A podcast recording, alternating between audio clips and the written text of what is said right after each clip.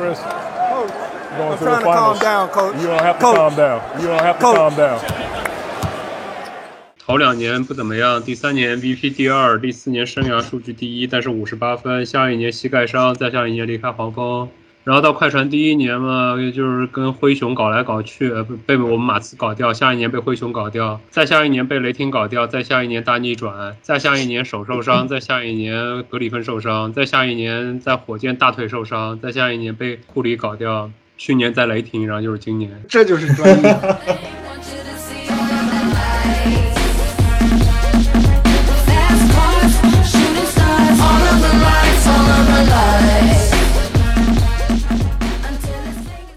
欢迎大家收听本期伪妙评话，我是维欧。然后我们这期的主题是克里斯保罗，呃因为我们的其他几位主播都不怎么看篮球，所以我这次把我认识的两位篮球大大都请过来了。呃，一位是作家张公子张家伟，然后另一位是前北五环马刺选手啊 潘之力啊，就去年的那个 NBA 那期的节目的嘉宾。火凤那期公子介绍过了是吧？对对对，我介绍过了。对，那潘潘我张家伟写东西的，嗯。潘之力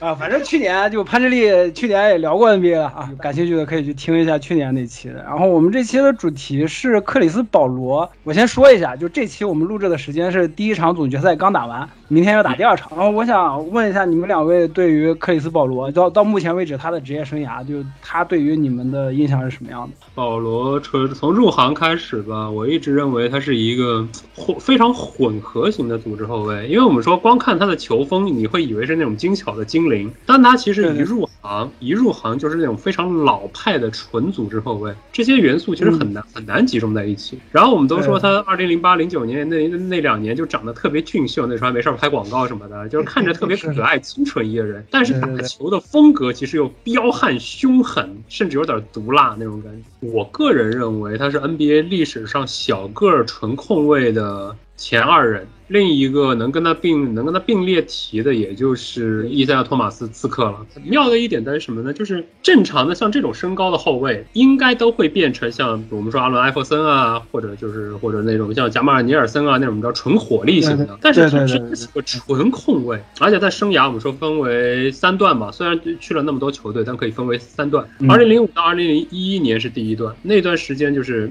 在黄蜂。打得非常非常好，二零零七到零九赛季属于人个人生涯的数据巅峰，但是因为球队不是很给力，然后自己又后来受了膝伤。其实正常后卫经历过他二零一零年那种膝伤的，一般就废了，但他还能起来，这就是非常可怕的一点。然后第二段生涯就是洛杉矶快船，众所周知那年几年是把洛杉矶快船带出了可能是队史巅峰，因为在保罗去之前，快船就是个笑话。保罗在快船那几年是，说实话是把快船带到巅峰了。虽然一直大家开句玩笑话说没有到西决西部决赛，但是真的是怎么说呢？命途多舛吧，你看对吧？嗯，二零一二年是遇到了极强的马刺，二零一三年被受制，然后球队受伤，又遇到了灰熊这种彪悍型的。二零一四年西部半决赛跟雷霆中间两场打得非常焦灼。二零一五年嘛，就是已经三比一领先火箭了，被雷火箭翻掉。二零一六、二零一七全部是受伤，并非常不好。他到火箭、雷霆和太阳，我归为他的第三段。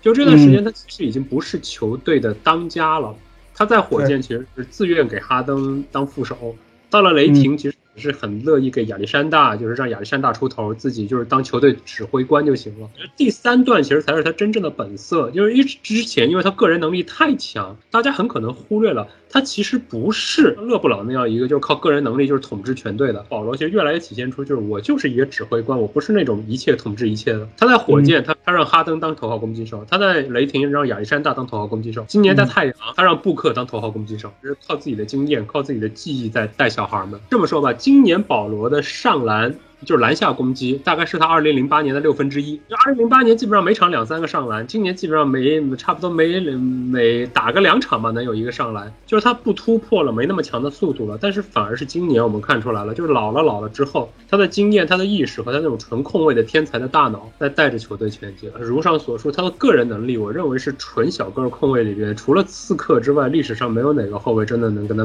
当然，论我们说，当然如果讨论到历史地位，那就是要拿荣誉说话，就是。如果论历史地位的话，现在包括奥斯啊、魔术师奥斯卡、库里、库西、刺客弗雷泽，然后斯托克顿、基德和纳什都还在他之上。但如果他能拿到今年这个总冠军，而且是以这样好的表现拿到总冠军，如果他能拿到，而且拿到总决赛 MVP 的话，他就是属于就是魔术师、库里、奥斯卡和库西这一线下面最好的组织后卫了，可能就是。保罗在我印象里面就是用最近比较流行的一个说法，就是美强惨。哪三个字？对美圈惨。美强惨就是那个美是美丽的美，强是强大的强，然后惨嗯是非常惨的一个惨。啊，叫火布不也是这样？嗯，这最近在二次元也非常非常常见的一个，就是实力非常强大，然后各方面都非常的出色，长得也非常帅气，颜值也高，但是吧，就就是非常惨，命运非常惨，给他给他做对，给他下绊子。萧峰，然后刚才公子说的吕布啊，杀生丸也是啊，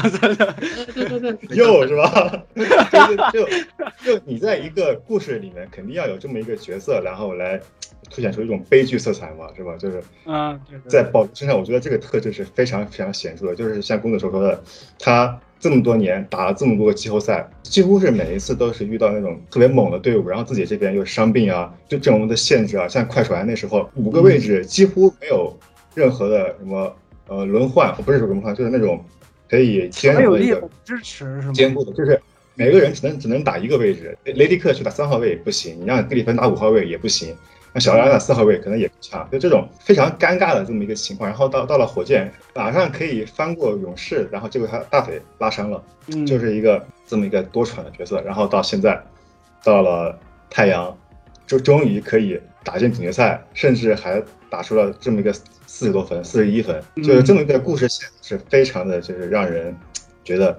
这是保罗最好的一个机会，就可以一贯封神，就像二零一一年的那个诺维茨基那样子那种感觉。嗯而且保罗也有一点，他跟诺维茨基还挺挺像，他是一个全方位的一个中一个投篮手，他在每个位置，几乎在每个位置都能投出非常高的命中率，尤其是在中距离。就之前他在火箭的时候，不是火箭那时候不是魔球嘛，三分的那个概率非常非常非常大，差不多有一半的出手都是在三分线外打的，就就是我还以为他马上要转型成那种洛瑞了那种感觉，大体防守三分大组织，结果他来到了呃雷霆和太阳之后。他三分出手反而降降低了，他没有投那么多三分了，他转过来在罚球线投干拔中投，然后去投那种他非常喜欢的那种中距离。这我觉得嗯中投反而是他最喜欢的一个出手方式，尤其是在那个两个牛角位那个点，就是他尤其是在大洛身上找到了这种自信。如果他能够再继续保持这么一个准度的话，我估计真的可能可能会拿到总决赛的 FMVP。他如果保持这个中距离的准心的话，用自己最擅长的方式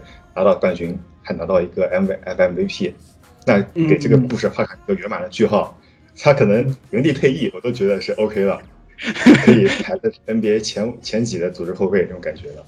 我是这么一个想法。保罗给我的感觉就是，我记得我当时看我刚看球那一年，刚好就是保罗新秀赛季，他拿那个嗯最佳新秀嘛。然二零五到零六赛季，嗯，对对对，拿最佳新秀，我就觉得啊，这这这小哥长得挺帅的，我 靠。那对对对，长得很甜呐，那个时候觉得。对对对对，大浓眉大眼是吧？鼻梁又又又正。零六年火箭是打谁来着？是是爵士对吧？季后赛的时候，哎不对，零五零六火箭都没进季后赛，不对对对，没进季后赛，零七年、零七年和零八年都打的爵士。零，七零八都打的爵士，然后后来就是保罗再给我再进入到我视野里，就是零八年就公子刚才提到那次 MVP 第二嘛，那年我都觉得呃 MVP 应该是保罗的，就是媒体媒媒体可能给科比，就看科比打那么多年了，应该给一个 MVP 了，就给了他。那年的情况比较特殊的是什么呢？第一个是，其实，在那一年之前，我们说已经三年了，鲨鱼走后，嗯湖人已经连着三年就是一次季后赛没进，然后两年首轮。二零零七年夏天，科比还一度就是一度要跟洛杉矶要分手的样子。嗯，对，嗯就大家嗯期望值来说，就觉得湖人应该是渣了。结果没对万没想到，零七到零八赛季，湖人前半段是因为拜纳姆打得不错，后半段来了加索尔，哐当一下打到西部第一。而且科比那一年的整个的状态和打法又非常非常的成熟，这个故事背景其实很重要。对啊，是这样，对，所以保罗那年呢也恰好赶上了，而且主要是关键的有一场常规赛，那场谁赢谁西部第一，然后嗯，就是被湖人给打了，然后就哦对，然后应该是湖人，就是那年是西部第一，黄蜂西部第二，然后再加上科比那个故事的传奇性，嗯，行，那有科比了。所以那年科比和保罗都没差，但主要是科比这个背景啊，还有他战绩确实硬一点。对，零八年应该是保罗第一次打季后赛吧？对，嗯，而且我记得好像零八年第一次打季后赛就打到了西部半决赛。西部半决赛第七场，对，主要是他们。对，主要是跟马刺耗到第七场，而且马刺那年是马刺是卫冕冠军嘛。那时候大家都觉得保罗还年轻，以后有的是机会，就万没想到，哎呀，对 对对对对对，就就零八年那次就是就是保罗 MVP 第二，当时我的想法也是，哎呀没关系，就是老科打这么多年了，呃拿一个对吧？就保罗还年轻是吧？就未来是你的嘛。因为科比那年快三十岁了，历史上快三十岁才得第一个常规赛 MVP 的，可能只有杰博士在杰博士。一九八一年，对，别的基本上都是那种小小年纪，大家都开始得 MVP 了嘛，也不是不一定要到老三十来岁才能。因为我科以前是因为一直在跟奥尼尔在一起打嘛，对，因为毕竟他不是就真正意义上大家认可的那种老大。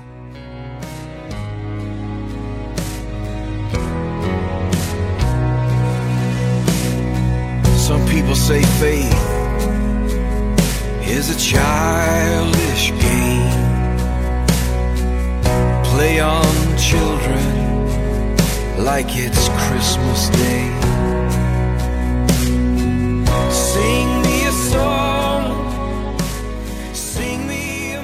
公子刚才大概说了一下黄蜂当时的情况，你们对你们对于在就是黄蜂时期的保罗还有没有什么就是印象深刻的地方？黄蜂因为当时他们那个阵容结构不是特别合理，因为黄蜂当时除了保罗之外，唯一的就是外围持球能攻的，也就是帕哥是另外一个组织后卫。嗯。然后莫里斯皮特森是以那时候已经就是运动能力已经只能当射手了，佩贾斯特尔科维奇一直是射手，大卫韦斯特是被保罗带出来的，那时候他能中投能挡拆能被打几下，但是他也不是那种王牌型的。钱德勒、泰森、钱德勒在中在内线是只能我们开句玩笑和防守和吃饼，所以黄蜂当时那个阵容结构就是逼着保罗去成为特雷杨，去成为利拉德，去成为那种勒布朗啊，甚至哈登啊那样的一个就是持球强攻型角色。而保罗其实本来不是不并不喜欢这样的，对，所以等于是那个阵容结构逼着保罗去打出那样的成绩。那两年我印象最深的是，就是保罗的出场时间高的吓死人。那两年我记印象中，尤其是二零零八到零九赛季，基本上就是每场就是三十九分钟、四十分钟那个样子。嗯，而且有的时候就是拜伦斯科特教练说你休息一下吧，是他主动要要求不休息的。对，哦哦，也是年轻，也是也是年年轻而且他确实保罗确实好胜，这没问题。所以零七零八赛季他们能够冲到西部第二，然后冲跟马刺拼到第七场，大家就觉得哎他们还挺强的。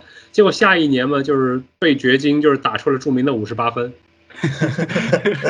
那个事情，就说实话，真的不能怪保罗。反过来证明，这个球队其实就是就是这么个实力。对，黄蜂离开了保罗之后是什么鬼样子？保罗的存在使得黄蜂的球迷产生了有一种幻想，以为这个球队好像很强了，其实并不是这样。姚明对中国队是这种感觉。一一二一三年以前的 NBA，我基本上只只能通过录像和 BBR 去去去去了解。然后，黄蜂时期的话，我印象还是因为之前看马刺的季后赛嘛，还是看了嗯零八年那那一轮嘛，就是黄蜂打马刺那一轮，就印象特别深刻，就是七场互相横扫，互不是互相互相的大比分取胜。当时我就感觉，就是黄蜂基本上就马刺的 GDP，但是黄蜂虽然大卫韦斯特可以得分，但是他的发动机依然还是在保罗身上。就你不管什么战术，你给你给佩贾、给大卫、给谁，你都绕不开保罗。就像后来的快船那样子，其实后来快船也也是这么个道理。那个格里芬有点像那种持球进化版的韦斯特那种感觉，可以投几个，嗯可以背身凿几个，但是你让他当轴啊，当当体系的一个发动机，他很难做。或者你让雷迪克去跑位，他可以用无球的形式来带动进攻，成为这这样的核心，但你没法持球，就是最终快船和那个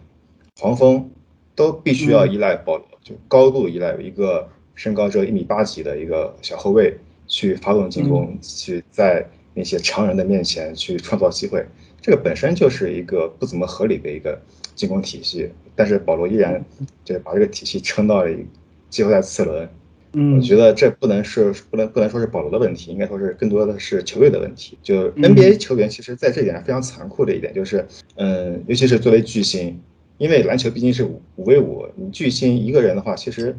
影响力比较有限，反而是那些球队的短板会会无限放大你的弱点。但是你作为球队老大，你不能说你呃我我运气不行，我球队阵容不行，所以我没打过。他们观众们很很可能就会把责任都都推到保罗身上，说保罗是嗯隐性的毒瘤，还是说保罗带队有有天花板？其实感觉更多的还是球队问题。像龚总刚才说的，被揍了五十八分，那五十八分更多的是比卢普斯和谁来着？JR 还是谁来着？呃带着替补阿甜瓜内内他们几个，嗯，对对对，零那年，嗯嗯嗯，带着替补 揍出来的，就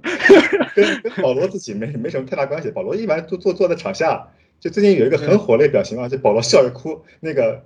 看着坐在板凳席上，看着看着对手分啊远远的打。嗯因为因为我刚才说过了嘛，那两年黄蜂其实就是几个首几个首发，就五个首发外加耶帕哥能打，而那两而那二零零九年的掘金恰好是拥有史他们队史上最厚的替补，基本上。对对对对，是的，是的，是的，嗯，掘金那年想想看，J.R. 史密斯是替补，鸟人安德森是替补，对对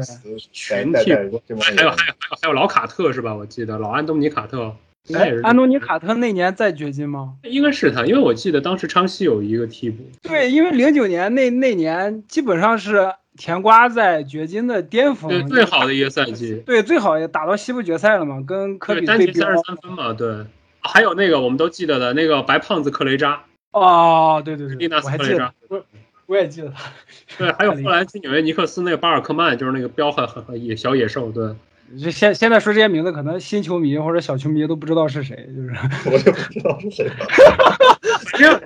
只要这么想，那一年掘金是打到西部决赛，而且和总冠军湖人打成二比二的。是，对，其实对是，这从这个角度来看，安东尼其实也是要靠着这群替补的队友来嗯让整个球队的实力达到一个上限。甜瓜是一直需要一个好好后卫的，这没问题。对对对甜瓜甜瓜生涯最好的两年两段，一段是零九年掘金，身边有比卢普斯；一个是一三，也差不多一二一一到一四年在尼克斯。那时候基本上身后就是基德啊，什么那个几个人一起在撑着，对。对，我就觉得甜瓜就需要有昌西跟那个基德这种更衣室老大哥带着，他才能发挥完全发挥自己的能力，就是没有保罗也需要一个保罗其实也需要一个进攻箭头啊，对啊。对对对，是的，是的分担他的就是压力。保罗，对，就进攻有人去干了，就保罗才能就是把自己的心思全都放在梳理进攻跟带带球队上面。嗯，洛瑞也需要刘亚德嘛？哎，洛瑞跟保罗，你别说，还真有点像的那种感觉。就是虽然洛呃，瑞的能力可能起点完全不一样，起点完全不一对。起点完全不一样，就保罗是保罗属于那种天之骄子那种感觉。洛瑞高中的时候，就是因为他还打橄榄球的跑位，洛瑞技术非常不完整，他早年甚至不会投三分。他在火箭一开始给布鲁克斯当替补，就是因为他不会投三分。他的三分球是后来硬生生练出来的。但洛嗯洛瑞其实他的得分能力就是要么突，要么强投三分，他都没有他没有很完整的就是是单挑得分技能。他主要是很擅长推反击和半场能够找到切出的队友，但他并不是一个自己能够创造进攻的那样一个人。对，嗯，而保罗是一上来就是全全活，什么都会。啊，而且保罗还有一点是他防守特别强，进攻端是非常完美，几乎完美，但是他他防守他好几年都是就场场均抢断二连击，年度防守一阵应该是七个左右吧？对，嗯哼，就很多。历史上组织后卫里边，你真的说论这么持久的好的，可能除了基德和佩顿，没有人比保罗好了。我觉得因为组织后卫的防守，你一个受伤很容易就咔嚓一下没了。包括弗雷泽晚年还被马拉维奇爆过六十八分，但是基本上 保保罗的防守是一直相当的稳，这点其实很很可怕，也很难得。对他这个身高很容易被人强吃，但是很少看到有人能就在 NBA 里面就很少看到有点菜点名保罗是吧？对对，就就点名点的都是库里，对不起对，库里粉丝对不起，啊就没有没有人敢点保罗，嗯，嗯反过来这样想，保罗二零一四年西部半决赛对位杜兰特那一段，甚至能把杜兰特给限制住，那是 MVP 赛季的杜兰特，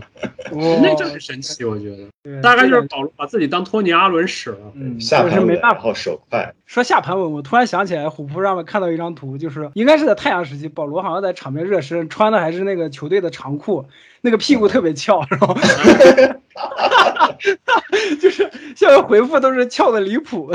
这方面得说一下保罗很可怕的一个天赋，就是他的跑和跳其实不算最顶尖。你说真的速度吧，不没有 TJ 福特快，嗯然后他的对爆弹跳力虽然也不错，他年轻时候也扣过德德怀特霍华德，但也没有内特罗宾逊那么离谱。但保罗可怕的什么？就是他的每一个动作都能够变成假动作，又能还原，嗯就是他的平平衡和协调性好到惊人。你你看，像比如说我们开句玩笑话，像欧文或者库里，可能需要高运球，就是来回拉，能够拉出空间来。对对对，对保罗他很少来回拉，因为他对他来说，他不需要引动你，他他只要来回运。对我来说，我随便走哪一侧都是可以的，我没有假动作，我每个动作都都是真的。我一旦看见可以了，啪抬起来就走。所以保罗的嗯协调性、协调性和力量实在是非常非常惊人。这一点我嗯觉得同样是三号啊，其实韦德跟他有点像。我们你嗯我们都说韦德和保罗非常的灵，非常的快，但我们仔细看，你看他直线冲刺就其实不是那么凶，那那么那么的汹涌。直线冲刺不是最顶尖，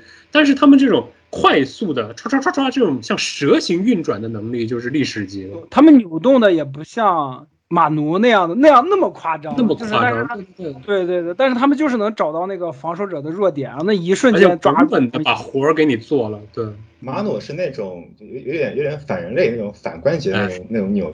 就是他那个脚步你不你自己不你不自己不能练的。然后但是保罗他是那种比较普通，但是他在能在这种高对抗高强度的这种防守环境下，他的注意力不是在那个对位人，他自己我记得有一个采访说过，他当他在打那个挡拆的时候，他看的是远端弱侧底角的防守对人，对对对，就他他过挡拆，他不会他不会看防挡拆的那个那两个人，他会直接去看那个底角。比如说有人过来，他如果不过来协防，我就传给底角；如果过来协防了，我就就来扔一扔一个空接。说到这个，就是今年西部半决赛，我当时文章写文章是特意做了一张截图的那个，就是嗯。保罗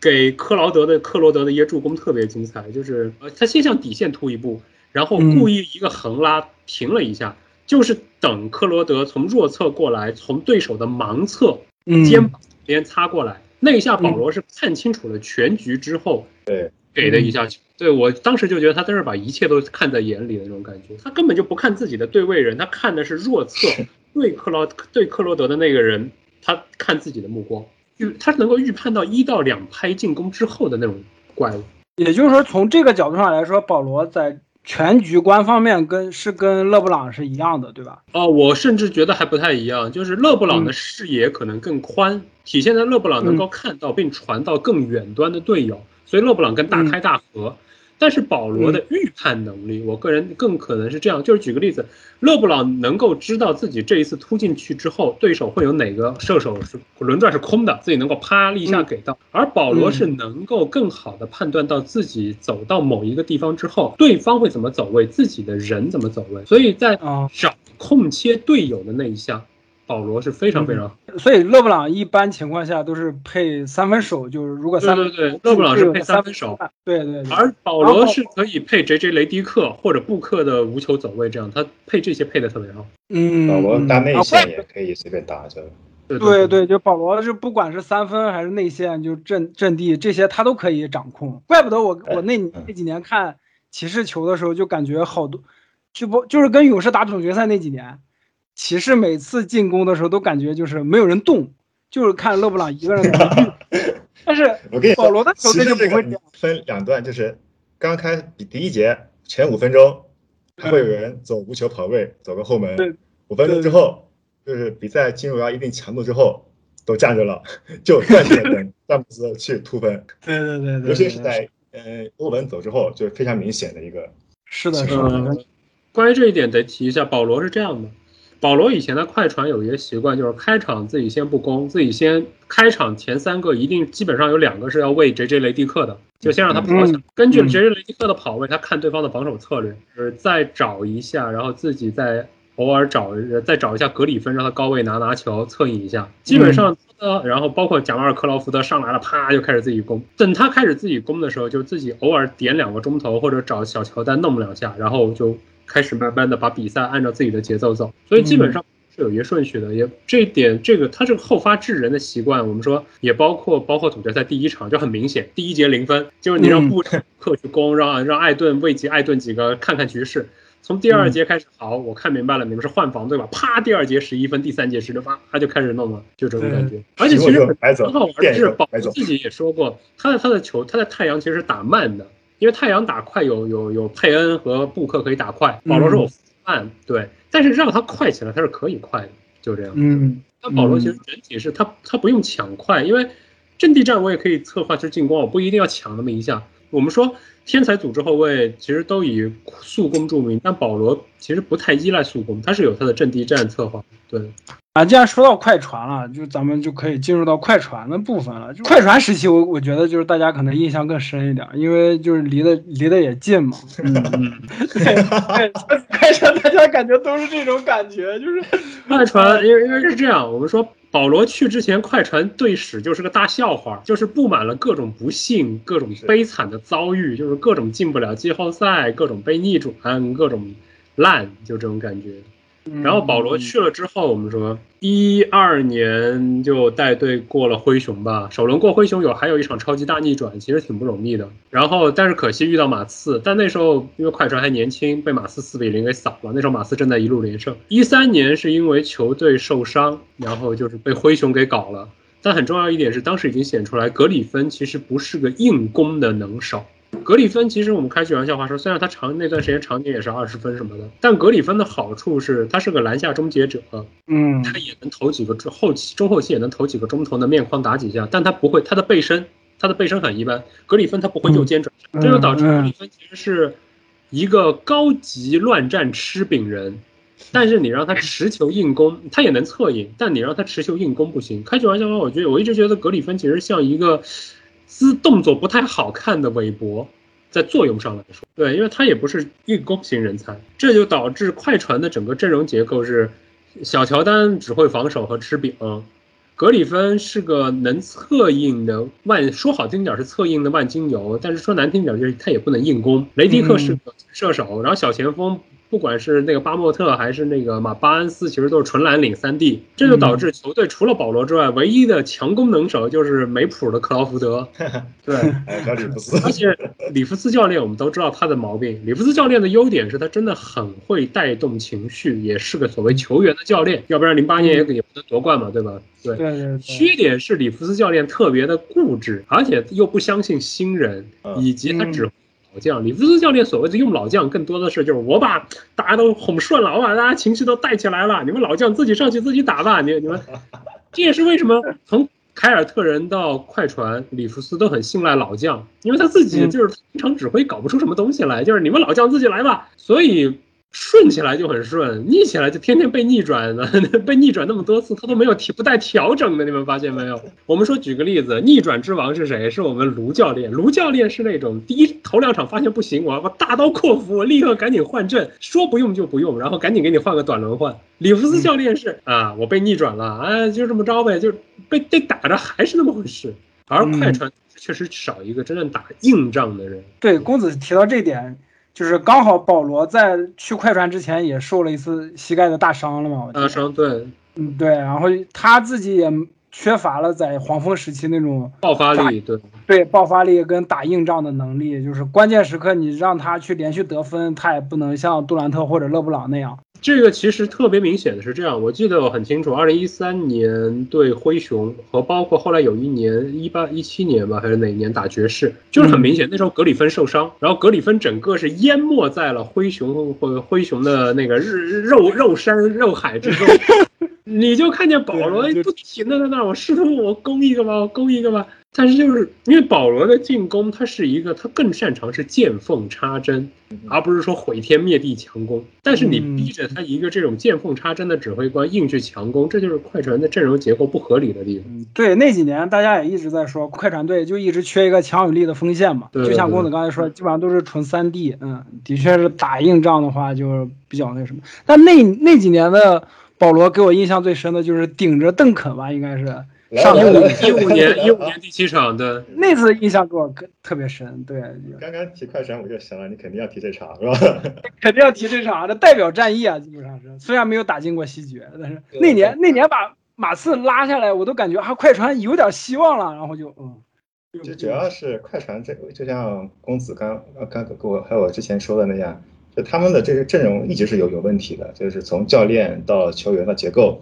到他们功能性，一直是非常局限而且非常死板的。就一是一，二是二，三是三，你不能二打三，也不能四打五这么一个结构。然后，嗯，就里弗斯他们更衣室也非常的微妙，你偶尔会听到呃更衣室传来一种不和谐的声音，什么，嗯。而且我记得在快船散了之后，然后小乔丹对，对对对对，格里芬啊，什么各种乱七八糟的言论呐、然后还有什么那种动作啊，就感觉这是一个非常的不像是那个志在冲冠的，然后心非常齐的一个队伍，呃，嗯。尤其是里弗斯教练把小里弗斯把小里弗斯安排进球队之后，就感觉、哇更加的有那种戏剧性了。就这么一个队伍，你确实很难说它是一个有争冠级别的队伍，你只能说它是一个西决级别的那种强队。而这一切也都是因为有一个巅峰保罗在，就他嗯撑起了这个队的下限，但是他没办法拖着这么一个球队的一个结构性的问题，他无法打破上限天花板。而且正好他对手都是些什么球队？就他打马刺那年，应该说是他在快船最好的机会了，但他自己嗯因为也受伤了嘛，脚板嗯我记得是，对对对，是是，是我记得拉伤了我也记得。就那一场比赛是拼到最后，那一轮打马刺好几场都是拼到最后时刻，就他嗯对他这种消耗，因为保罗为什么季后赛老受伤，我觉得也是因为他常规赛跟季后赛这种撑下线撑到最后累垮了有有很有关系。他这个历史上像保罗这种体格的后卫又负担这么重的，都打不了多少年。刺客也是差不多打了十二年就退了。这保罗他为什么老是依赖中投，也是迫不得已，就是中投比较省省力，不用突篮下，减少受伤投风险。不进去，对然后他他那个抛投也是，我看到最后，我我我当我记得当时我是看文字直播，我不敢看看录像，不敢看那个直播，我是看文字的。看到最后，保罗嗯拿球出手，我我就我有有种预感，可能要要进，结果真他妈给给给我进了。但是他次轮打火箭那场，我是真的，你无法用用常理来解释这么一个现象。就火箭那帮在哈德人放在替补席，然后要一帮花带打，嗯我我我倒是记得，因为包括第六场被火箭哐啷啷一下弄回来嘛，那段时间还那是那第四节很著名的哈登都不在了，嗯，对对对，火就是火箭搬回来是靠谁？靠科里布鲁尔，靠约什史密斯史密斯这。说实话，这你说克里布鲁尔和约什史密斯那打法谈得上多聪明吗？没有，这俩就是我们有身体，我们跟你拼，我们硬搞，乒铃乓啷，乒铃乓啷。像当时就是一副就是乱棍打死老师傅，硬生生的就把快船给。所以当时我们就说，快船是真的缺硬度，真的是。嗯嗯嗯，而且对罗斯他真的是缺乏应变。他零八年那么一个好的阵容，季后赛打了多少轮抢七啊？应该是夺冠球队里面最多的打季后赛场次的队伍了吧？好像每轮都抢七，除了总决赛。零八年吗？零八年是打老鹰抢七，打骑士抢七，然后打打打活塞是第六场收工，打湖人六场。但是基本上是我们开句玩笑话，他们那一年打那个时候的鹰都得七场，因为那时候的鹰还是小鹰嘛，你知道，就是是麦克比比、小乔约翰逊、马文马文威廉姆斯、约什史密斯，对对，就那么一只鹰，结果还要前六场还打得磕磕绊绊的，第七场咵嚓一下一个狂胜。那时候是总算猛起来了吧？然后打骑士，先是二比零，嘿嘿嘿，不错。被勒布朗砰砰砰一口气撑到第七场，第七场是靠皮尔斯跟勒布朗两人对砍四十加才赢的。对对对，嗯，对，打活的打活赛是，所以那那凯尔特人那两年吧，是真的。包括我们说总决赛对湖人是第四场一度落后二十四分逆转嘛，明明是强队，但没有强队的风范，反而打得跟下狗似的。反而是他们跟下他们保持下狗姿态的时候特别猛。是，对，二零一零二零一零年，你看作为下狗姿态，硬生生过了骑士，又硬生生打了魔术，然后作为在总决赛，你看明明是没有主场优势，还三比二领先湖人。嗯哼，到二零一二年，对二到二二零一二年，就是一度把勒布朗逼到悬崖边，才打出勒布朗那个第六。所以我觉得里弗斯是那种，你让他带支强队吧，他就那样；你让他带个，你让他适合他带个带那种 那哎种就是众志成城，反而能搞出点事情来。他适合带那种呃，就前两年的那个加里亚利那个快船，他适合带全民皆兵，然后路威跟哈里尔然后嗯是。那个加里亚利，还有那个谁那个哈里斯这种阵容，然后哎，说说到这里又说到了里弗斯的成名战，就是当年把已经烂到不行的魔术带到了季后赛。呃是是是是，对对对达雷尔阿姆斯特朗一举成名，所以他适合带烂队，他适合把烂队他适合带烂队，然后那那些烂队们在这个基础上招来巨星，然后里弗斯里弗斯就可以走了，去带下一支烂队。快船不就这样吗？啊，是吧？哎，那对那年保罗好像到快船的时候，还是保罗点名要里弗斯，是吗？是我操，这这这这是我这是我看球那么久以来第一次知道交易还可以交易教练的，我的天哪！结果没想到里弗斯就把快船带成这个样子。我还记得那会儿就是、呃当时有一个视频，就是格里芬好像在度假吧，度假的时候听到说快船把保罗交易来了，就格里芬蹦蹦跳跳，哎呀，太好了，耶、就结果没想到后来就是保罗在快船的时期，感觉到最后都一地鸡毛那种感觉，嗯。尤尤其是我觉得最最惊人的操作还是就是刚才潘志立说的，就是给儿子合同，就是把小里弗斯拉进来，就是哎呀，这只能说人之常情。对人之常情，人之常情，是的，是的，爸爸爸爱儿子嘛，爸爸爸爱你啊是这种的，感觉快船时期的保罗也聊得差不多了，下一趴呗。就没有了，就是实在是太 惨了，哎对，哎，就一声叹息，对，就一个惨字，就是 美强惨比，我惨。就美强惨啊，就惨就是就是保罗在快船时期的这个专用字啊，这个代代表字啊，他在二零二一年之前都他妈挺挺挺挺挺惨的，说实话。就快船时期应该是最惨的嘛，是吧？就是。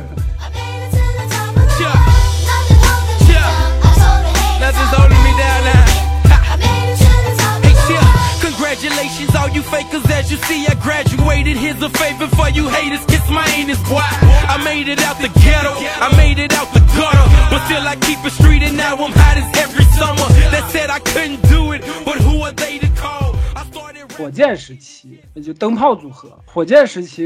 你们两个有什么想说的吗？是我是觉得，就是如潘老师刚才所说的，其实他是在尽量转型了，就是尽量。其实保罗是一个很传统的控卫，我们说，包括你看今年他在太阳是，他和布克是联盟可能中投最最多的两个球员，嗯对。但是在火箭就是要大家要打你知道魔球嘛，拉开空间嘛，要要起要要要兵临要拉开空间，要挡不反复的打那几个思路嘛，对。但他也在竭力的适应，而且是他一直在给哈登让球。我印象最深的就是有一段时间是哈登受伤吧，然后他接管球队那段时间就是一高兴就还是可以就是三十几分，就是十几十几个助攻单场那种，但是一等哈登回来，他又还是老样子。就是还是那种你来你来你来，什么都是就是你你作为主攻就行了吧，就这种感觉。嗯是真的在很迁就哈登了。然后使我意识到他对火箭重大意义的是两个瞬间，一是，呃，二零一八年西部半决赛领先爵士，我记得是三比一领先爵士，然后到第五场，哈登当时手感不顺，保罗就打出了当时生涯最高的四十一分季后赛，他的生涯季后赛最高得分，那年四十一分进西决，今年的四十一分进总决，我们说对，嗯就他要接管还是可以的。二一个就是大家可能都记得，就是二零一八年勇士前三场是跟呃火箭跟勇士是打成一比二，对第四、第五场火箭是完完全全就是九十几比九十几那么硬磨下来的，嗯那两场完全就是就不是火箭的节奏了。我们知道火箭那两年是啪就是那种节奏嘛，是是是，那嗯那两场是保罗的节奏，硬生生把球队磨磨赢了，三比二领先勇士。然后第五场他咔嚓受伤，嗯然后他的第五场他咔嚓受伤之后，第六场被勇士逆了不说，第七场火箭就投出了著名的三分球，连续二十七投不中。就是这件事情很搞笑的是，如果是保罗在场，他是不会允许球队这么一根筋的打的。保罗是那种嗯我会调整，我会根据情况转变一下思路。但是没有了保罗火箭就是投投投投投，投到进为止。那那年跟勇士的西决给我的感觉就是打的跟太极后啄一样，就是完全没有任何章法，就乱。反过来想，当时火箭能把天下无敌的勇士拖进那个节奏，嗯本来就很对，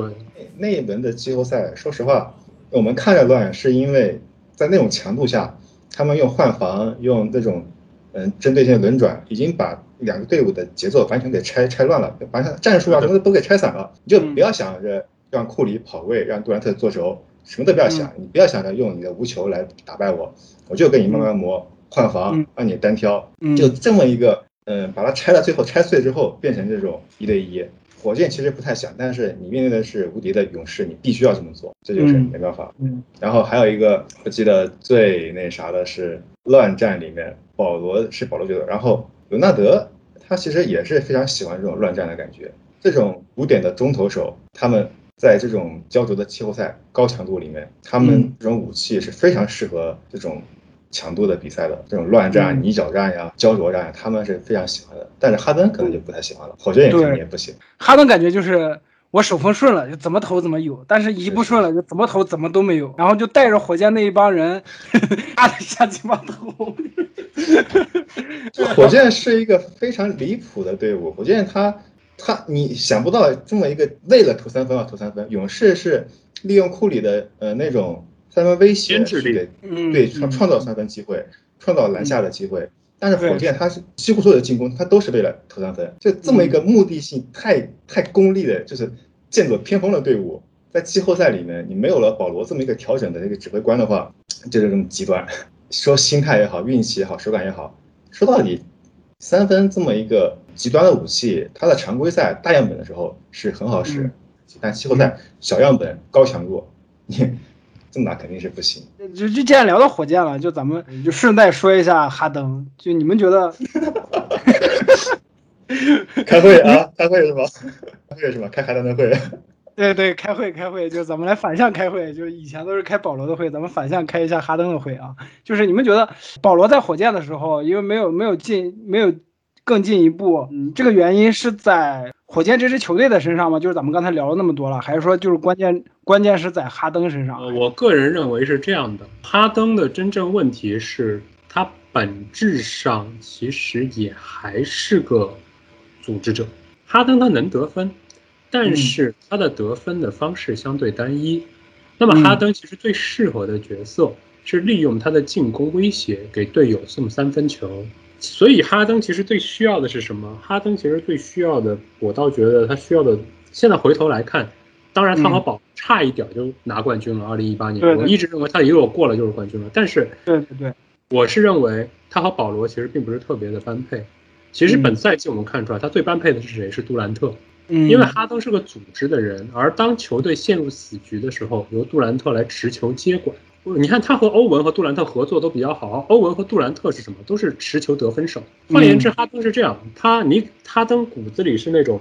他是个组织者。你把一堆射手给他，他负责帮你把这个球队能够带到一个平台上，然后到最后的决生死的时候，有一个人出来持球接管。嗯，所以很可能，我个人认为哈登需要的并不是保罗，虽然他跟保罗的搭档也不错，但哈登其实最需要的可能是一个，比如就现役来说，呃，那卡图啊这种风格的球员。哦哦哦哦，就是他需就是哈登他自己的骨子里其实不是一个攻坚者，他是一个组织者。他的，因为他的他的攻坚，其实我们都知道，非常的依赖手感和判罚，就是属于一根筋、一根筋的活儿，准起来就是以效率高起来就有，但效率不低起来就你懂的。当球队需要一个比较多样的攻击手的时候，嗯他就没法提供这版。当然，这么一想，其实哈登也很适合巅峰期的天光。嗯，是对，是那种感觉。对，这这也是我刚刚想提的一点，就是保罗去火箭之前那一个赛季，哈登是第一，那哈登是转二零一六一七赛季他是助攻王，对，对转型转型做了控卫了嘛，结果就是第二年，结果保罗一下来了，然后哈登哈登就就是开始疯狂堆出手了，对。对对，是的，是的，是的。然后第一年感觉还好，就在火保罗在火箭第一年感觉还好，就毕竟打到西决了嘛。嗯，然后大家都就像公子刚才说的感觉，就是过了勇士肯定就是冠军了嘛。嗯但是第二年感觉，我记得在第二年的时候，就是火箭的更衣室一直有新闻爆出来，我不知道你们记得不？我反正一八到一九赛季，我觉得当时就是火箭的整体打法也已经就是魔怔了，完全 就是不停的哈登堆出手，然后就是这样打。当时我觉得你们像在打游戏一样，而且就是那种学会，就是属于不不想研究新招，这这个游戏的 bug 我要运用到底，就这种感觉。保罗刚去火箭的时候，有一个消息是，有篇文章是这么写，就是他在快船的时候要指挥雷迪克打 N 多个底底线的跑位战术，但是他在火箭这几一一两年一年多一次都没打过，就是那挡拆。啊，就是没有没有没有完全没有空切选对项对。对对对，嗯，是就是这么一个打法，就非常非常的离谱。就是按照保罗这么一个思维，我我想他应该他也是非常难以接受，但是他还是忍下来了对对，也忍了，用，将近一半的三分出手的比重，然后投入了三十八左右的命中率，就是非常好的一个表现了。也从侧面证明他确实是一个可以兼容的是一个比较全面的一个呃控卫。嗯但是哈登这边，哈登这边我觉得还有一点就是他的性格可能也有一定的关系。他在作为一个大玩家，然后他的兼容队友方面，他在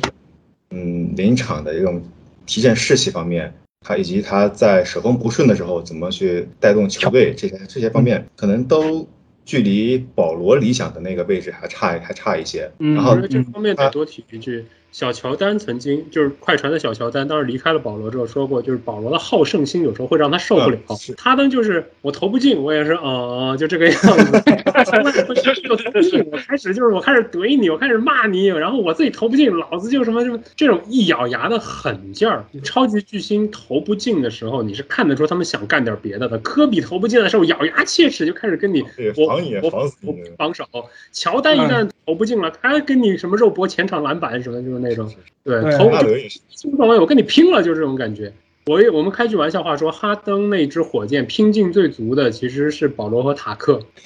嗯，是是是是是，这也是包括一五年的时候，我们说他们火箭大逆转快船的时候，真正就是给球队提提振士气的不是哈登，而是约什史密斯和那个克里布鲁尔，就是我们就拼不管了啊，就那种感觉。对对对，哎呀，哦，这股劲儿的确是哈登欠缺的。对，在运气这方面确实，嗯，哈登如果如果说一八年他过了勇士，赢了总冠军，那可能就是另外一个说法了，就是职业体育的残酷性就在这方面，就我觉得，嗯，是，的确是，就成王败寇嘛。嗯，对，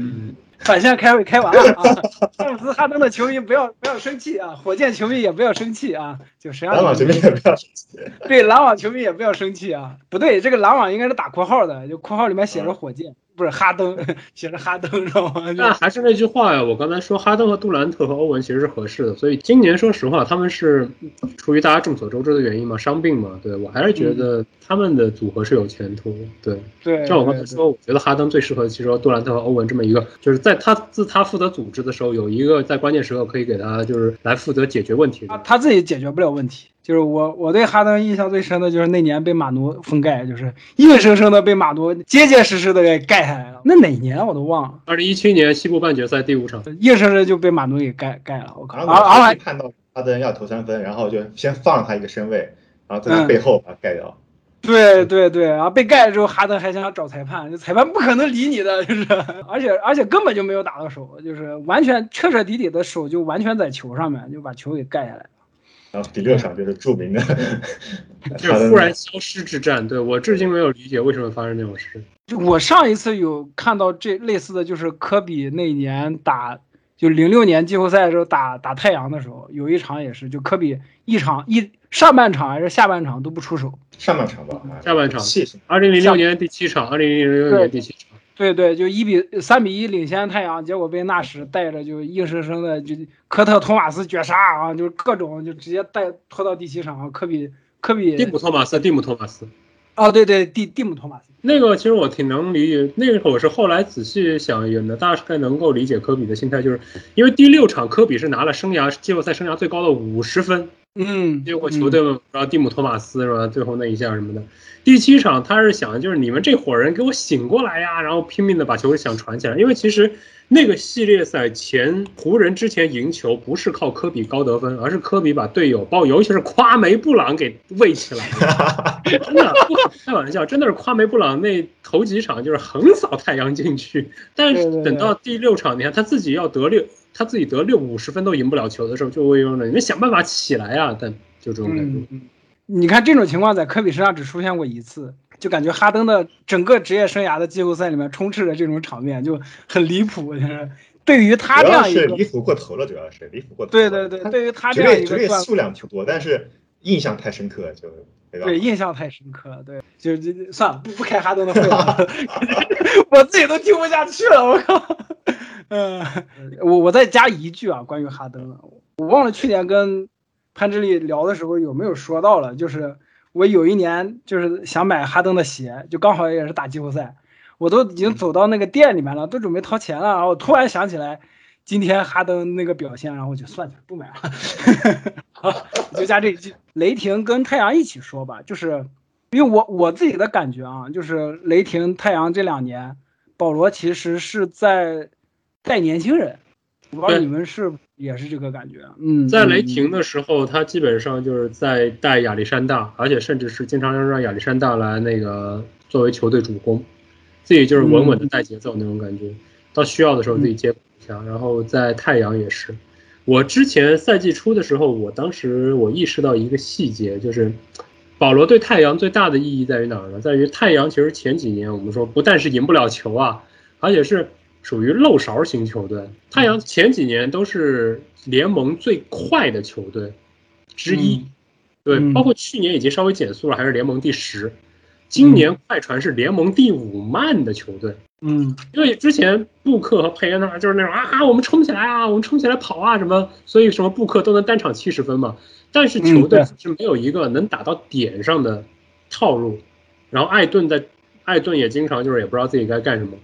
但是这今年就是太阳，就是保罗带队的时候就慢慢来，布克走无球，然后什么什么啊，给艾顿喂几个球看情况，佩然后保罗下去，佩恩上来啪一个提速，对面说哎刚才还慢慢的怎么这样，忽然给你给你来提速了，然后等到对手开始有破绽了，保罗带着队友点他的破绽，噼里啪啦就这么打开。他其实是相对收敛着，一直在给队友做球的那种风格，一直在带小孩儿。我们可以说这一个赛季，艾顿我们看赛季开始的时候，其实还是有点畏首畏尾的，嗯哼，有点不敢打。但到现在就是一副啊，现在我在总决赛都能快是是开始双二十了，就那种信心完全两样了，信心完全两样。太阳现在就是大家都很勤恳的防守，布克的单防也在上一个台阶，对，包括布里奇斯本赛季的作用也起来了，因为布里奇斯原来这种长长手长脚的，的确适合快往返快节奏嘛。嗯但是本赛季也很也很大的作用是，他的无球走，他的阵地战无球走位，保罗能够喂他，而且喂了他之后，他除了自己得分之外，也学会传球了。包括我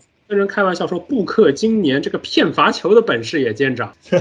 真的 真的，布克他突破之后飞运球手推那一下，包括几个靠肩靠这种小动作，比上赛季明显要好多了。包括我们说总决赛第一场第一节罚骗了六个罚球，我当时觉得这哪儿学来的？都明显，都有迹可循的。不不都不学好是吧？是这种感觉。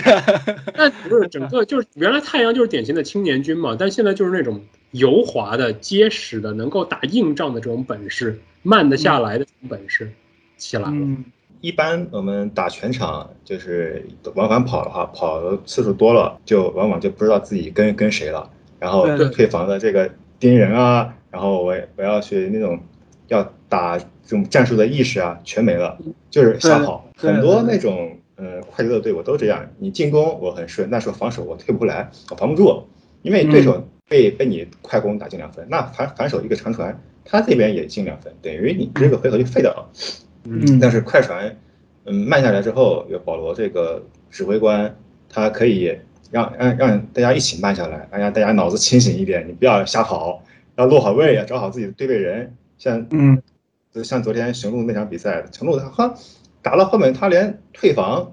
连自己要要去防谁，他其实都有有点不知道了。就雄鹿他的防守，那场防守就跟真的是让我看不懂，就不像是一个打进总决赛的队伍。看着快船这边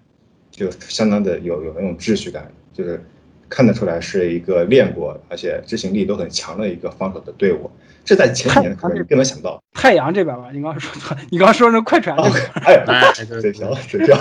就是包括你说的，就是包括雄鹿那个啊，昨昨天就是那第一场，太阳最后时刻一度被雄鹿就是那个四四后卫阵一度追到就是差七分的时候，那时候太阳有点乱，不知道该怎么打了。保罗当时是就头脑非常清晰，先是一个突破，一直突破到篮下，然后找到了布克，布克给布克助攻了全场唯一一个三分球，然后自己防守端自己去对米德尔顿，米德尔顿跟他头摇头晃脑的做假动作，保罗啪一下就断，就是一副哎跟我玩头部假动作是吧？然后自己再专门找到福布斯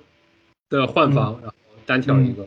然后再看到雄鹿直接上扩防了，立刻再给就是卡梅隆·约翰逊喂一个中投，就是脑子非常的清楚，就是我知道我看得清楚这个时候我应该怎么办才能打你，嗯我也知道你进攻想怎么办，我还是能打你。他肯定不如以前快了，不如以前能跑，他能跳了，但就这个脑子啊太清楚了，这点太重要了。保罗是真正的球场大脑，就是球队的大脑。对对对，包括昨天特别明显的是，佩恩第三、第四节那段时间在场的时候，他自己又得分又上篮，又上篮又上又三分，突的很猛。但你一看，为什么分差反反而太阳被追呢？你为什么你自己很威风，但球队在被追分呢？就这种感觉，对。觉得感觉这这是年轻人的就常会犯的错误，就是好家伙，就球场到处都有节奏猛，对我冲起来就行。但是看主要是随时看得见全场，对这点真的太嗯，就你看佩恩的比赛跟看保罗，他他他他们对挡拆的利用，你就可以很明显的感受到他们两个这种档次的差距。就佩恩打挡拆，就是他基本上就是突，不管嗯有没有挡而且住，而且佩恩的突还有还经常有翻腕嫌疑，而且 佩恩而且佩恩是突到篮下之后一个很小的角度，哎，我高打板走你一个，就这种，他对特别但是就是属于自己置之死地而后生的打法，我觉得。对，我记得打，对我记得打快船的时候，佩恩就是那一就有第五场还是呃应该是第第五场还是第四场，佩恩拿了二十七分那一场就还好，就感觉快船那边被打懵。结果第六场的时候吧，好像就是佩恩还是那一招，然后就被祖巴茨还是谁盖了好几个，就是那，就是这这公刚说看见那种逼巴斯啪嚓一下给盖了，对。对对对，就是就就就就就这佩恩他他可以当一个骑兵，但是他没法像保罗那样掌控球队的节奏。嗯嗯，对，就这两年，我不知道你们有没有这种感觉，就是大家好像都在唱衰保罗，就是感觉他到生涯末期了。但是保罗从到雷霆到太阳这两年，我都有一个感觉，我感觉保罗。他能把球队带到一定的高度，肯定不是大家说那种“哎呀不行了”就养老啊这种的感觉。因为因为说句实话是这样的，就是我们谈论互联网谈论球的时候，其实有三套体系，我认为评评三套评价体系。第一套评价体系是像我们今天这样子，我们是从技战术、从球本身出发，就是看球嗯、说球，从技战术角度出发。嗯，第二呢是不怎么看球，但是看新闻、看数据、看结果，然后依靠结果来定义的。对，就嗯就会就会完全忽略，就就是你对于球队技战术的技技术体战术体系有什么用作用，我们不管，我们就看你赢没赢。嗯对这一套体系，这一套体系之前很容易觉得保罗又老又一直没拿冠军，有这样那样的问题。而第三体系是密黑体系，密黑体系就完全不管你什么状况，就是有种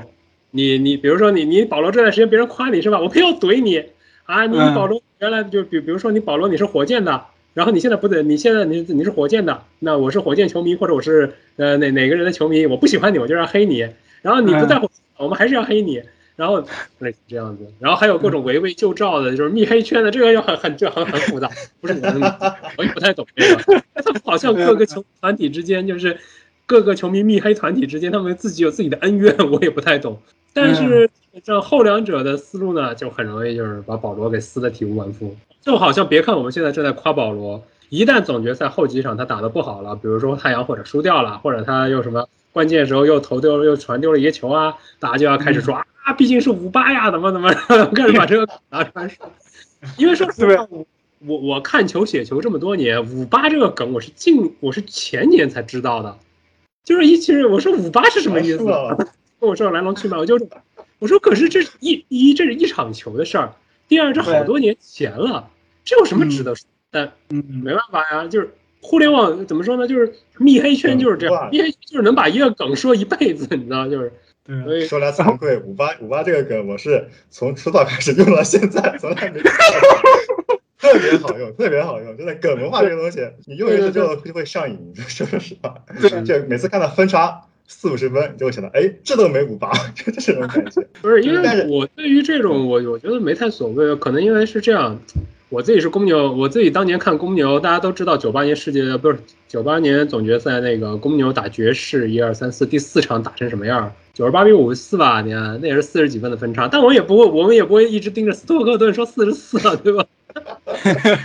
对吧？就我这个就好像我们现在说句实话，你你也也不会有球迷每天盯着科比说四那个。二零零八年总决赛最后一场输了输了多少分来着？差不多四四十一分，有有四十一那么多吗？就三这个十九分吧，哦，好像是三十五分，一百三十一比九十二应该是对吧？但你也也不会有球迷盯着科比说三十九啊，对吧？所以我觉得这个就 这这个梗好像就是就火箭球迷怼怼怼保罗的时候怼出来的，就是他们这个群体也也很大嘛，就是哎呀，怎么又开火箭的会了？这真是的，忍不住啊！网络时代，你这种梗一旦传播开，就是止不住的，因为，嗯，大家都图省事嘛，然后大家也不想去创造新的东西，就不想嗯反复用一个梗去消费一个球员或者一个公众的形象，其实也挺普遍的，这个也没办法了。但是保罗还有就是他在打进西决之后，西决梗其实就变少了嘛，对对吧？然后嗯，就是像当年诺维斯基，我们说他是什么软，是吧？大白软，然后他在一一年之后，我软反而成了一个爱称，就是对对对，他们他们球迷称诺维斯基就是我软我软，还是挺挺挺开心的。我觉得这个这这，我觉得这个就好像那个什么来着，就是早早早，因为我包括 AC 米兰球迷，就是早年就是大家都说 AA，就是最早吧，我记得是网易吧，当时他们会说 AC 米兰是 AB 米兰，然后就开始说就是说 AC 米兰是毛片队，现在 AC 米兰已经有开始自称我毛的了，我就觉得，哎对对对，就是说明大家到最后慢慢就是变成嗯，对吧？五八这个梗对于我来说，我也感觉有点昵称的那种，不是爱称的那种感觉了，就是。啊，我不知道别人说五八的时候，就是去年聊那期 NBA 的时候，我我跟潘志丽也说了嘛，就是哎呀，你还特地安排了五十八期，你看这人够。对我还特地安排五十八期啊，这个因为五八在我这儿也是一个，就是就是刚才公子举的那种例子，我毛或者我软那这种感觉了，就是就喜欢呀，就是既然有一个爱称，有有一个称呼在这儿，自己看了也很高兴。我消费嘛，自我解构嗯，就像那个吴京的那个表情包一样的，原来是吴京黑的做出来的，然后现在成了喜欢吴京的人拿来消费用的人，把它给解构。对对对对对对，解构嘛，就纯解构。哎呀，互联网时代可能就是这样吧，就没法控制这这这种事情。哦，对，总决赛第一场有一个印象特别深的镜头，因为打到后面太阳基本上已经稳赢了嘛，我到后面我也没怎么看，因为太阳基本上每次都能把比分拉开，我就没仔细看。但是我看到数据统计里面，艾顿当时是十八加十九，然后我就想，哎、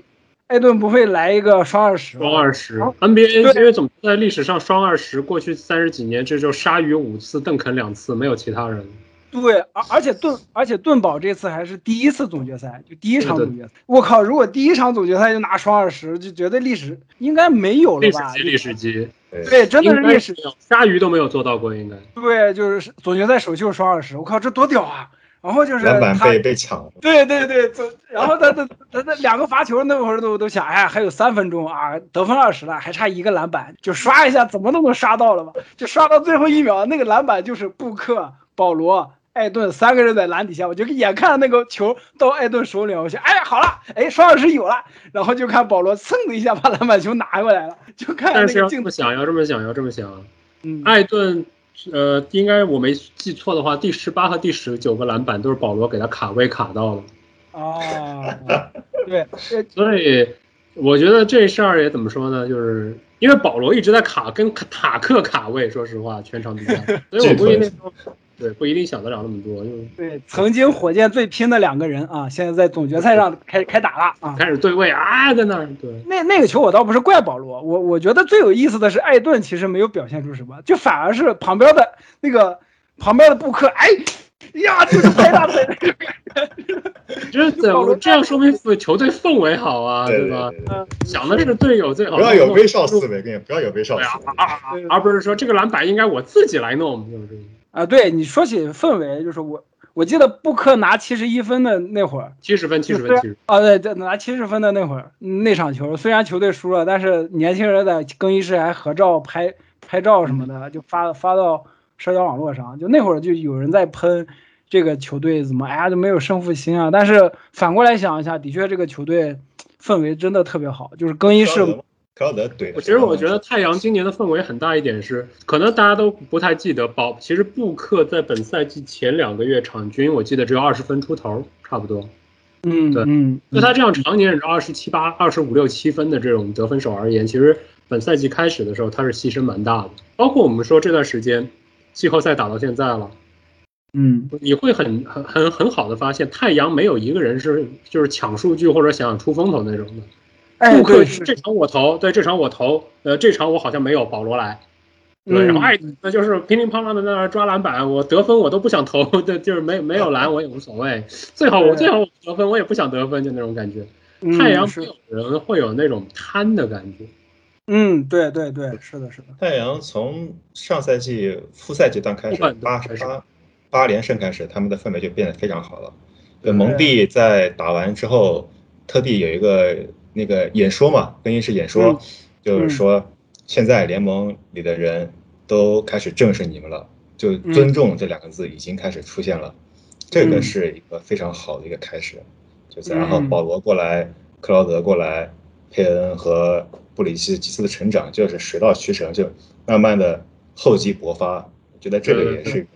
非常好的一个故事。哎，对我今年看季后赛的时候，我发现太阳的防守提升的特别好。对我我因为前两他是漏勺队嘛，开玩笑说，对前几一还是一还是联盟倒数第二烂的防守队。前几年我没有怎么看过太阳球，就可能偶尔看一两次。我不知道这个防太阳整体防守的提升是蒙蒂威廉姆斯本来就有的这个技能，还是说保罗来到球队之后带给年轻人的这股冲劲儿？哦，我觉得其实很关键的一点是艾顿的存在，因为艾顿刚来的时候，其实球队有点不知道该怎么定位他，因为他确实你知道有移动能力，就觉得就是到处走吧，就是什么都试一试。嗯大概是这个赛季开始呢，首先是保罗让球队呢慢下来了，所以球队也能够好好的把防守 settle down，就是跟跟好。嗯，然后呢，嗯具体的分布是，往往是布里奇斯长手长脚去跟对面的持球手，嗯。布克跟对手的二持球手，然后艾顿是负责占禁区，然后太阳的防守是那种就是强侧收缩，因为一般球队都是强侧不放，弱侧收缩嘛，但太阳就是我们大家比较有协同心，然后就是强侧有人，我们也就是稍微干扰一下，来弄一弄，嗯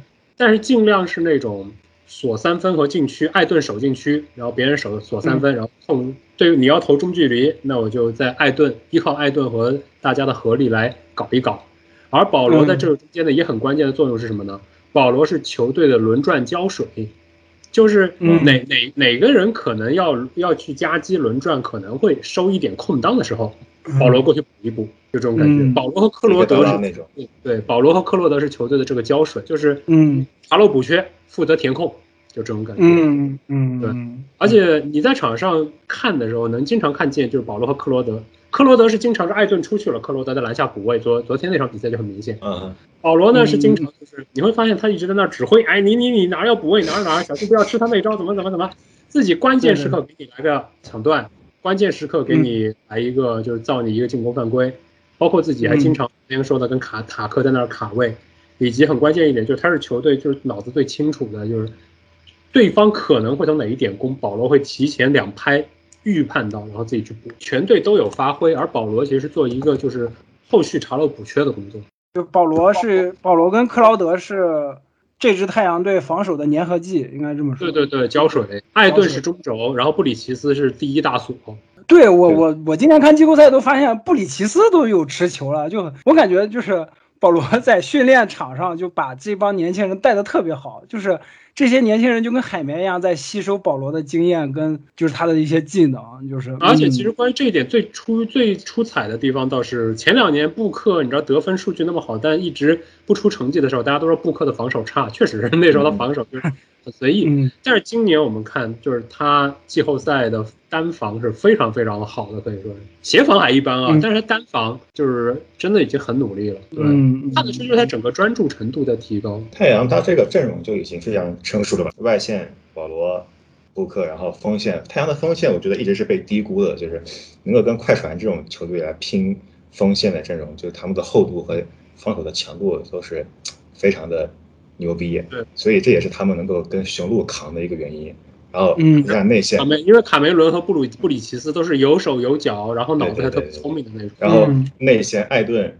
不像戈贝尔那样的防不了太呃快船的空间五号位，嗯但是艾顿可以，艾顿他可以机动性比戈贝尔稍微强一点，就这一点，这个我觉得乔治也说过了，对。呃，这这一点是快船失算的一点，然后这也是太阳能够跟雄鹿那那两个内线，那两个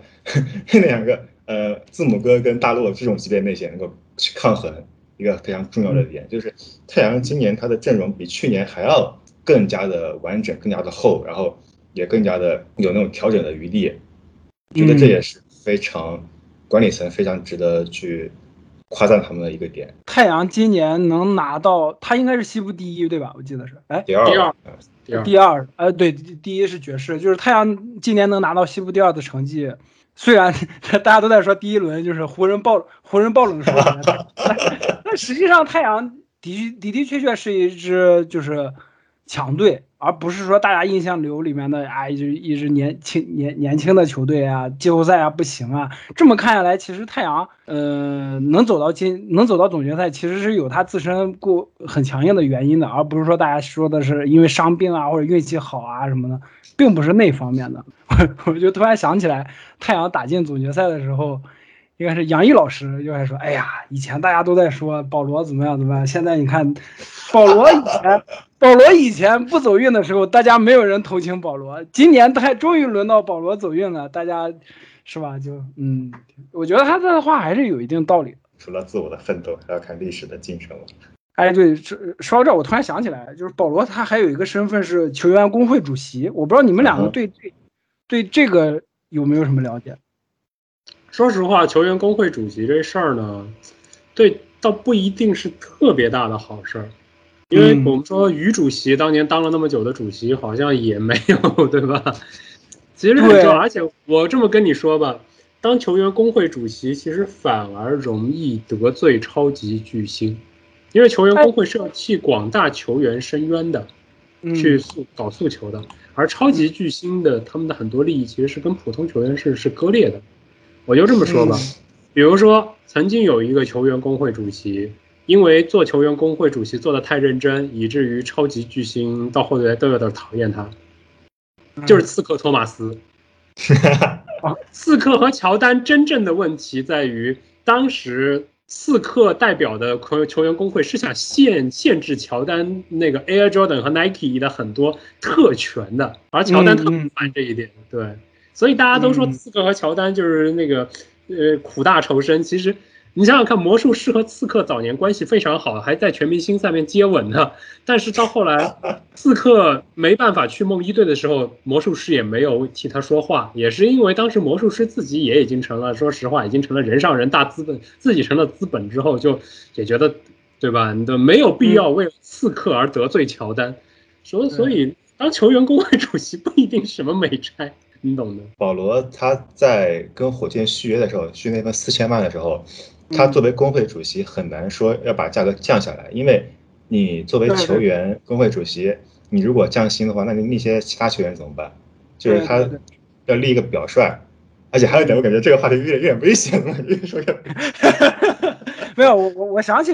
球员工会主席，是因为我昨天吧看到一条新闻。今年嘛，包括勒布朗在内，好多球员都说今年的赛程比较紧，就导致大家都受伤了，受伤比较多。然后我看那条新闻的内容是说，保罗是说其实受伤什么的，就是跟赛程什么没有没有多大的关系。他他的那条新闻的意思大概是这样，这也的确是像公子刚才说的，保罗的利益其实是更多的是面向广大球员的，而不是说勒布朗广大基层群众。嗯。对对，广大基层群众，而不是跟资本的对抗。对，嗯啊，的确是，嗯，是，嗯。你后面看着讲，这段这段这段这段工会主席这四个字我打上 B 啊，这个。那咱们感觉聊到现在可以总结一下了，就是我靠，我发现我写的总结的话语，刚在刚一开始的时候，潘潘。潘志力都已经说过了，就是如果太阳夺冠，保罗会像一一年的司机一样一冠封神吗？就是保罗退役后大概在什么位置？就刚才公子一开始也说了，就历史地位，还有啊啊有有这条没说，就是为什么人人都爱克里斯？就是因为我看到有人说，就不管是国内的媒体，还有美国那边的媒体，就基本上都对克里斯保罗就是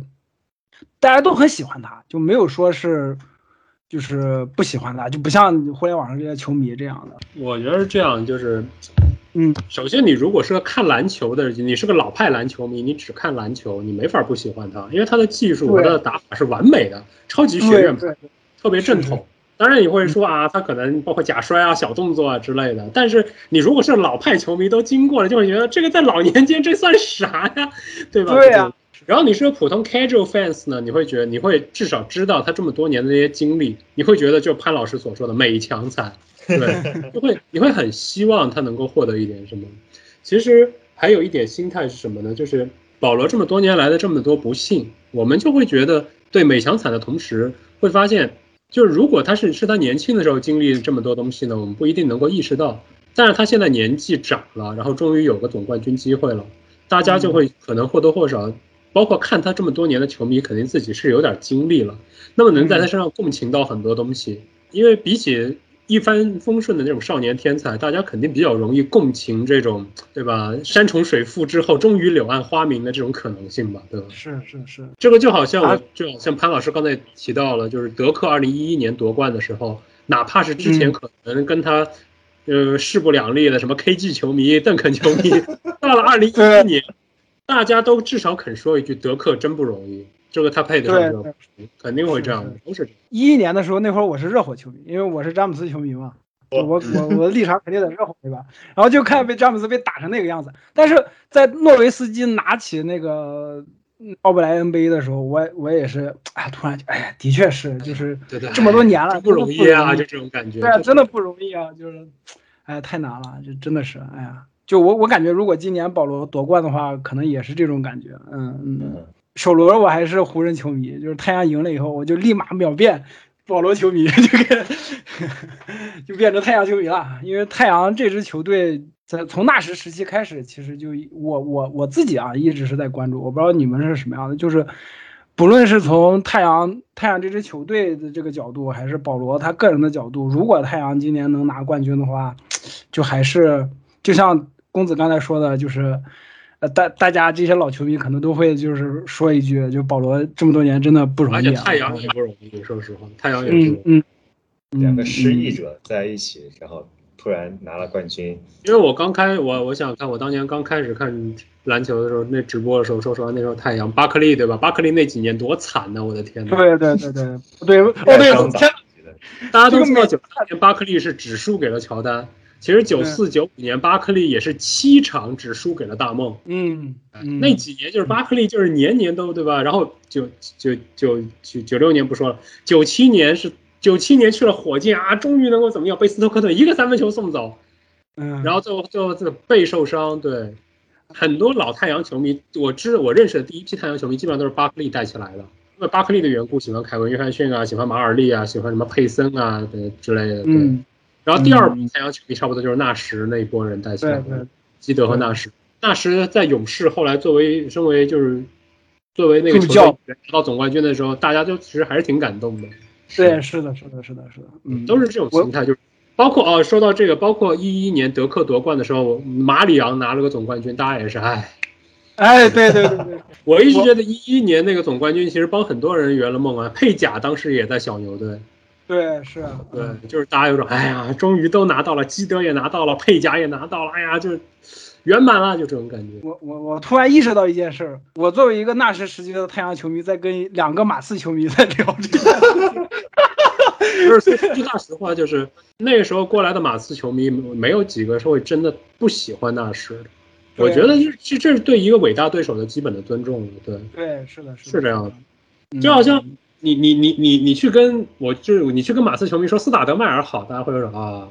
说马里昂怎么样？嗯，马里昂挺不错。你如果跟他说纳什，大家基本上都会翘大拇指，就纳什是好样的，这基本上都是。就我我感觉我这么多年看球以来，就喜欢的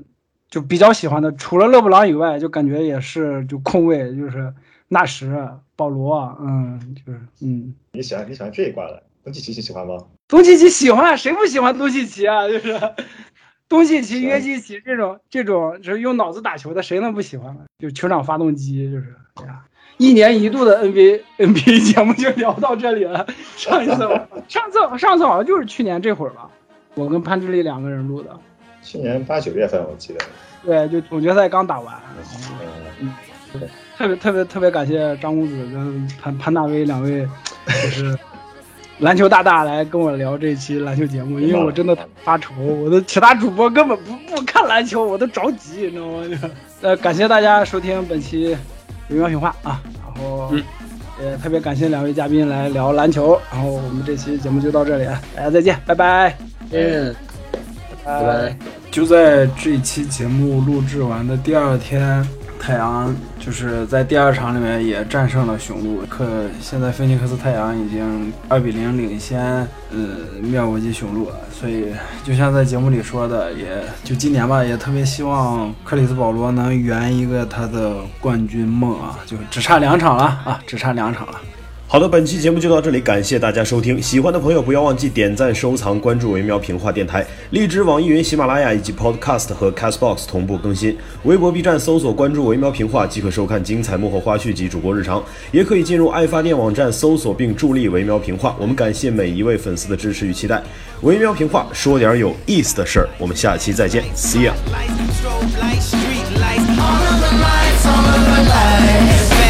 Life, drug life, thug life, rock life, every night. Turn up the lights in here, baby. Extra bright, I want y'all to see this. Turn up the lights in here, baby. You know what I need. Want you to see everything. Want you to see all of the order, can't see my daughter. Her mother, brother, grandmother hate me in that order. Public visitation, we met at borders. Told her she take me back, I'll be more supportive. I made mistakes, I bumped my head. And court sucked me dry. I spent that bread, she need a daddy. Baby, please, can't let her grow up in that ghetto university. All of the lights. Top lights, flashlights, spotlights, strobe lights, street lights. All of the lights, all of the lights.